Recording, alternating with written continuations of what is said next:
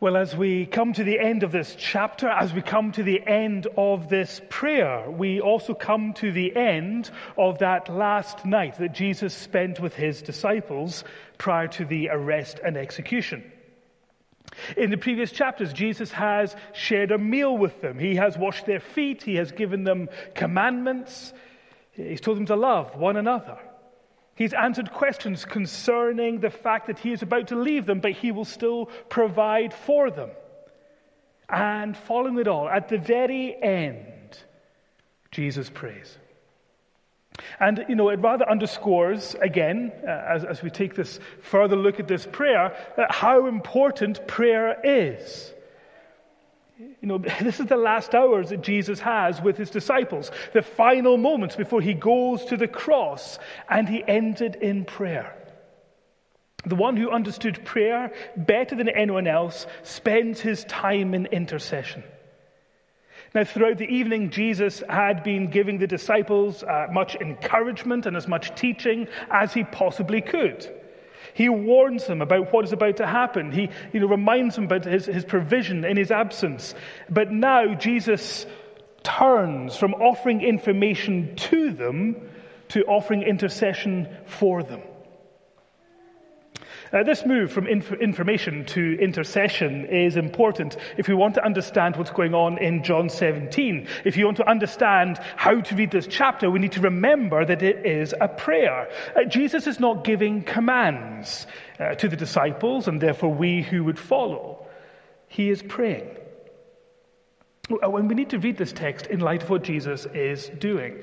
Uh, you see, uh, Jesus is not instructing. He is not preaching. He is not teaching.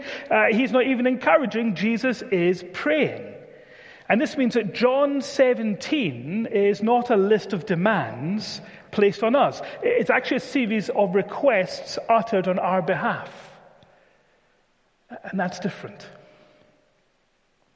Uh, you see, we don't get to turn John 17 into a to do list uh, for the church. Instead, we need to see that we are the subject of another's prayer. Now, uh, I'm painfully aware, believe you me, I am uh, unbelievably painfully aware of how much I need your prayers. It's just a fact. And when I hear someone pray on my behalf, you know, I can go through an array of feelings. Maybe you're the same. When you hear someone pray for you, sometimes I feel comforted. Other times I'm uh, humbled. Uh, quite often I feel quite vulnerable, not knowing what's going to be said next. sometimes I feel a bit awkward. but under it all, I am incredibly grateful that someone cares enough to do that most important thing to pray. However, one thing to bear in mind and pertinent to this passage that we have here is that when we are prayed for, we're not in control. it's not about us doing something. When people pray for us, they, not we, are the ones doing the asking. It is God, not we, who is doing the answering. And if Jesus was uh, here teaching or exhorting his disciples, and by extension us, we would then strive to meet those expectations. But instead, John 17 is a prayer. We get to overhear a prayer on our behalf. We're not called to action at this moment. Instead, our role is to wonder, to be in amazement as the Father and the Son spend their time discussing the likes of you and I. And uh, make no mistake, uh, as we see in the opening verse of our text, in those final moments as death looms, Jesus is praying for you and me. That's what we see in verse 20. I do not ask for these only, that is the disciples, but also for those who will believe in me through their word. What this means is that when this prayer focuses on unity, uh, which it does, and finishes on a note of love, I am to remember that this is a prayer. I don't get to harangue you on the extent to which you might or might not meet up to these heavenly expectations. I, I, don't get to uh, do a sermon telling you to pull your socks up and be more loving, be more unified, because that rather misses the point of what's actually going on. It misses the point of it being a prayer. And actually happens to obscure something even more glorious that is going on in this text. Now, Jesus is very clearly praying for us. Uh, however, however, uh, in order for us to understand what he is praying for, we need to see that everything he says is in the context of the relationship between himself and the Father. So, as we see, this request for unity amongst the believers is in the context of the Father and Jesus being one. That's what we see through this text, but let me just read out again verses 21 to 23. That they may all be one, just as you, Father, are in me and I in you, that they also may be in us, so that the world may believe that you have sent me. The glory that I have given, that you have given me, I have given them, that they may be one, even as we are one. I and them and you and me, that they may become perfectly one, so that the world may know that you sent me and loved them, even as you loved me. The point there is at the very center of the prayer is the unity between the Father and the Son. And it once again reminds us that the whole of the Bible is primarily about God and revealing God. And then it's, it's how we are uh, seen in relation to that that it speaks to us. We are supposed to be a reflection of Him. And the call for unity amongst the believers is because that is a reflection of the unity within the Godhead. Uh, the people of God have always been called to be a reflection of God. That has always been our calling. Um, uh, in the Old Testament, uh, the Israelites are called upon to be different from all the nations around them. And one of the greatest contrasts that they have, one of the, the things that really makes them stand out, is that they are a people who are loved by God. Uh, they're not trying to, to run around and do enough things to, to meet some sort of deity's validation. In the book of Exodus, they are people who are loved. They are the focus of the love of God. And they witness this love in action when they are rescued from Egypt, rescued from slavery. And yet, that love is then declared in um, Exodus 19, verse 5. This love is really articulated when God looks at them and, through this lens of love, says that they are precious jewels.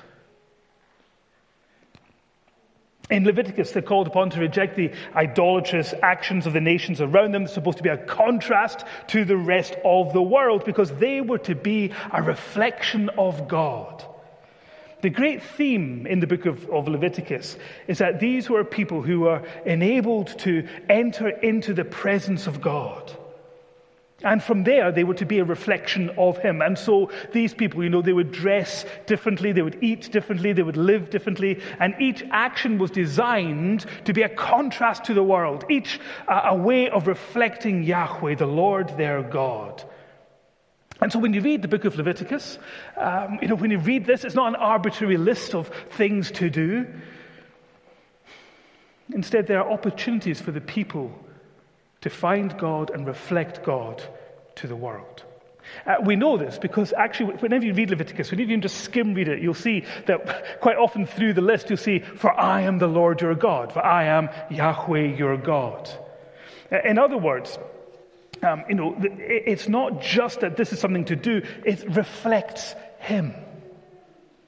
It's always been the case. Um, that means when you look at um, Leviticus 19, verse 14, where the people are told uh, not to ridicule the deaf or trip up the blind, they're told that it's because I am the Lord your God. I am Yahweh your God. In other words, if you do that, that is the very opposite of who I am. Instead of some sort of uh, survival of the fittest or, you know, something like that, what we have here is a concern for the vulnerable, and we see God's enmity towards those who would use power against the vulnerable. We see a concern in the very heart of God. There's no room, therefore, for cruelty in the people of God. Because we're supposed to be this reflection of Him. Uh, in the prophets, such as in Isaiah 5, verse 7, where the people are told that they were to be a, a, land of righteousness and justice, because then it would be the undeniable witness that God was amongst them. It was the undeniable evidence that God was real and made a real change to people. Because it's a reflection, pointing the world to Him. The people of God have always been called to be a reflection, to be the evidence that God is real, that He really changes lives, to show Him in all of His glory to a world in darkness. And this continues into the New Testament. I mean, we read that uh, previously in John 13, verse 35. By this, all the people will know that you are my disciples if you have love for one another. And in our passage today, in verses 20 and 23, uh, the thing that we reflect, the aspect of God that we are called upon to reflect to the world, is unity. And that's because there is unity within the Trinity. When there's a lack of unity, it rather jars with the very image and picture of who He is. Now, again, at this point, it'd be very easy for someone like me to get distracted and to begin to make this into a list of things to do again, having said how important this is. You know, at this point, I could turn to you and say, you know, be more unified, you know, pull together in the right direction, or you're letting God down. You know, that's the kind of thing it would be very tempting to say. But it's not what's going on here, because this is a prayer. There's something more going on here than just that.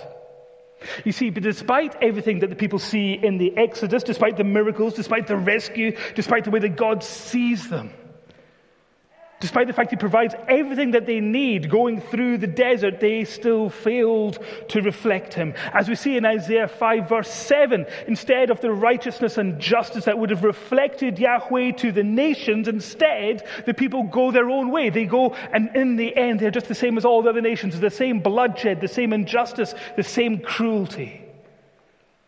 When it comes to the unity of John 17, we've got to be mindful that the disciples themselves were hardly a unified bunch. We've got plenty of examples of them vying for positions, seeking their own interests first. Uh, Matthew 20, verses 20 to 28, uh, we see James and John at the kind of prompting of their mother uh, to go in and demand some sort of special position, greater than all the ten. And as we see there, it causes ructions within the group. In Mark 9, 33 to 37, we see the almost exasperated response of Jesus to his disciples because they've been busy arguing all day as to which of them was the greatest. They themselves are hardly a unified bunch. And what do you think would happen if we were left to our own devices? If it was just a simple case of me telling you to be more unified? Do you actually imagine that we would be any different? Called upon to be the evidence that God is real, that God really changes lives. It cannot be left entirely to our own devices. Called upon to be a reflection of God, we too are supposed to stand in the world as different. Only all too often we're not. All too often, you know, we do rely on our own strength, and so we are a poor imitation of God at best. And we cannot live up to this calling to be this perfect representation, this perfect reflection of God. And that's why a list of things to do, a message simply telling us to be more unified, is ultimately doomed. And that's why Jesus prays. That's why he takes it out of our hands. That's why he takes it out of our own efforts to make this thing a reality. Notice what Jesus prays. He does not simply pray, oh, let them be unified, let them agree with each other, let them pull in the right direction. He actually asks for something far greater than that. You see, the unity of the Son and the Father, it serves as the foundation for the unity amongst the believers. And so he actually says, let these believers be drawn into the Trinity itself. Look again at what it says in verse 21 that they may all be one, just as you, Father, are in me, and I in you, that they also may be in us. It's an idea repeated in, in verses uh, 23 and 26. It's an idea expanded elsewhere in the New Testament. It's reminiscent of um, John 15, verse 4, when Jesus was saying, You know, abide in me and I in you, as the branch cannot bear fruit by itself unless it abides in the vine, neither can you unless you abide in me.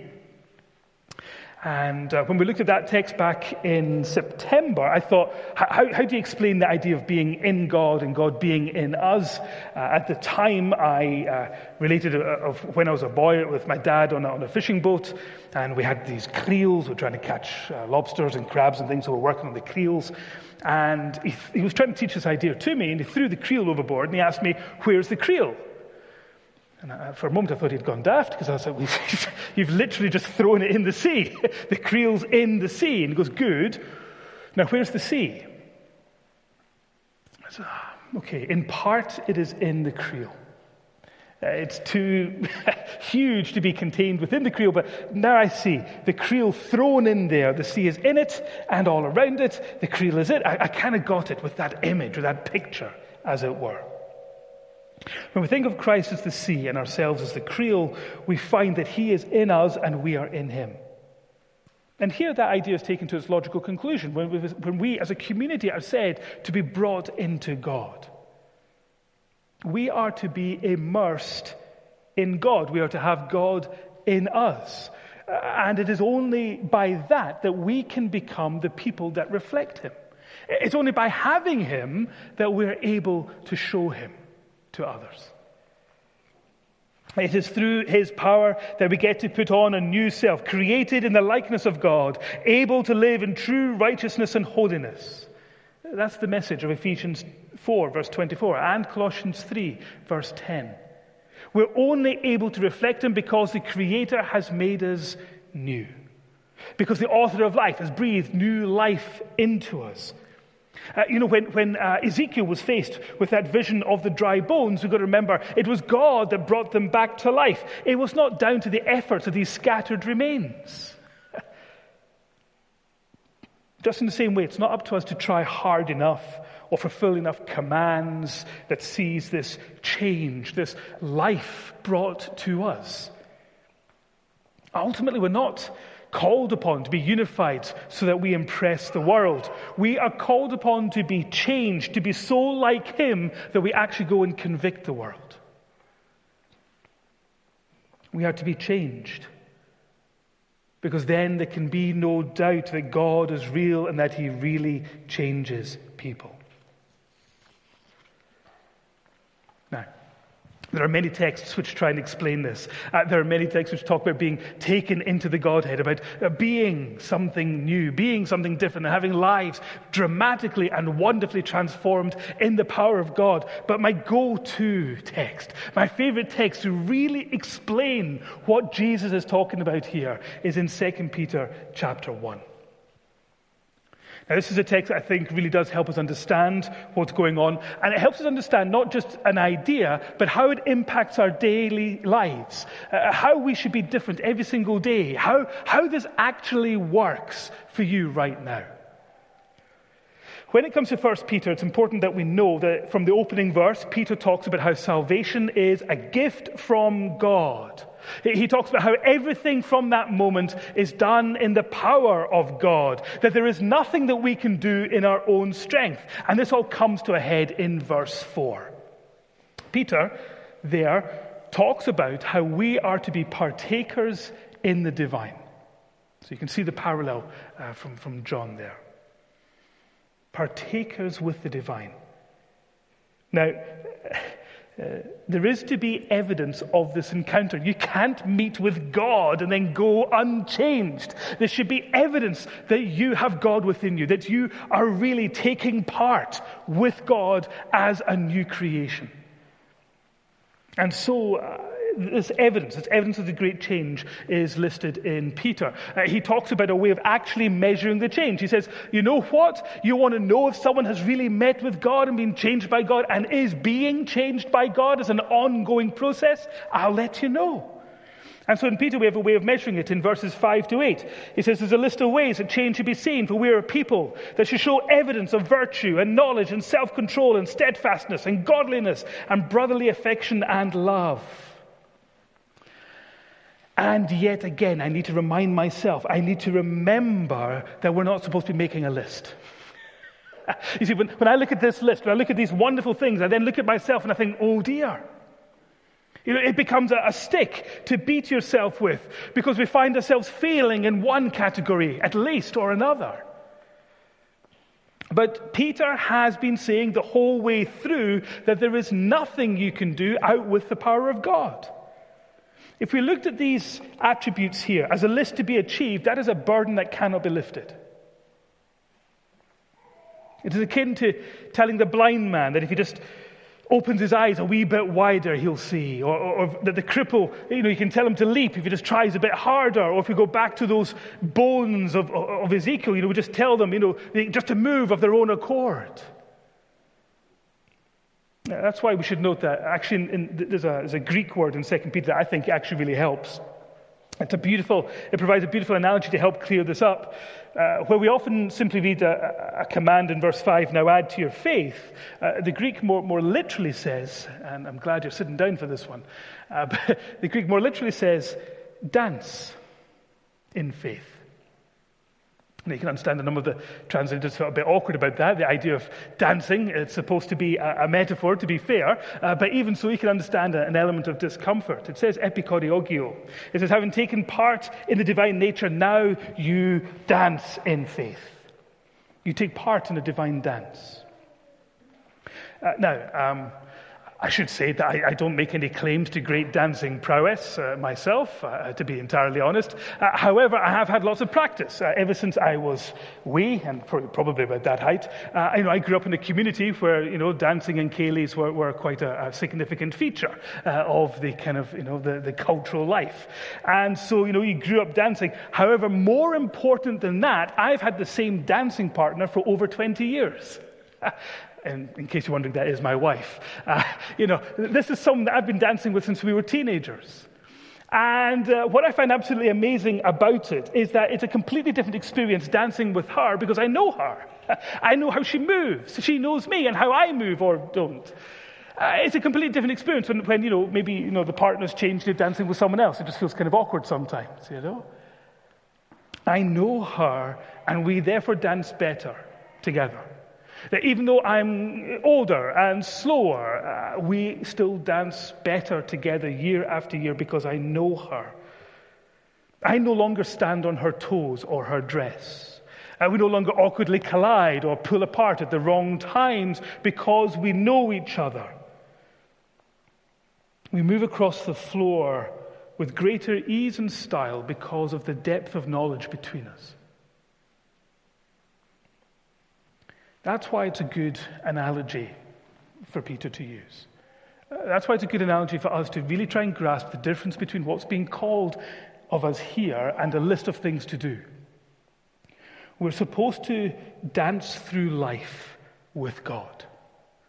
Uh, we're supposed to take his hand in his dance. He takes the lead, do not get me wrong. We take his hand and we dance with him. And as we get to know him better and better and better, we dance better. We, we move better.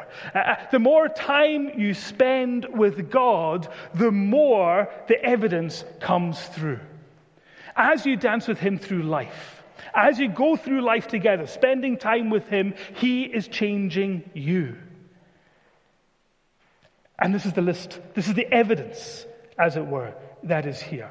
Uh, you know, when you spend time with him over and over and over and over and over again, and you get to know him better and better, just like the dance, you know, you know what you're doing. You're no longer kind of pulling apart or, or, or colliding. You are moving together through life, and you are being changed. And so this is not a list of demands. This is not a, a, a, call to try harder, either in John in the prayer or in Peter here. The idea of taking part in the divine and taking part with him and taking hold of his hand and going through life together means that you are changed. And the more you do it, the more you are changed. And we should see it. We should see the evidence. And this list are the things that God is doing in you because Jesus prayed because we take his hand, because we dance with him, we spend time with him. And it's not about us, it's about what he can do. And so we have this list of demands. We have someone who says, Come dance with me. I will lead you. I will guide you. If you really take part, you will change. Change is needed, but change is possible. Change by the hand of God, and we are called upon to take that hand to be led in the dance. And we don't have that list of requirements. You know, when we think back to John 17, we don't just simply have a demand for more unity. We're told to dance and be changed and to become what we are meant to be an undeniable witness of what He does in our life and what He does in a community of changed lives. Instead of looking at a list and feeling a burden, we look at that and we have a cry of hallelujah in our hearts because it's about what He can do. And that is why it was important for me to start by noting that here Jesus is asking for us and not asking from us. The glory is His, the change is by His hand. Our part is to take His hand. Our part is to throw ourselves in like a creel in the sea, to, to be completely immersed with God. That means spending time with Him, being with Him, listening to Him. And over time, the change that He brings in our lives becomes evident. However, as we see in John 17, the goal is not simply that I am changed as an individual. Uh, it's not even actually just that as a community we are changed by God. As we see in John 17, it's also outward looking. This change acts as a way of demonstrating to the world who do not know God the evidence of who Christ is. And so we, the recipients of the prayer, recipients of this new life, we get to take part in this dance so that we reflect Him. So we would indeed be unified and that we would indeed love with a love poured out by the Trinity, with God in us reaching out to the world. Let us pray. Gracious Heavenly Father, it is indeed with joy that we look at these lists of things. It is with joy that we look at what would be impossible for us to do in our own efforts because we take our eyes from there and onto you and rejoice that it is you that does such great things in us. I just simply pray, O oh Lord, that you would indeed give us the strength, give us the realization of what we're meant to be and who we are with. I pray, O Lord, that you would enable us to remember to spend time with you, to be changed by you, and to then go out and for your glory be a witness to that wonderful change that you bring. Lord, be with us as we seek to be a reflection of you this week. In Jesus' wonderful and precious name. Amen.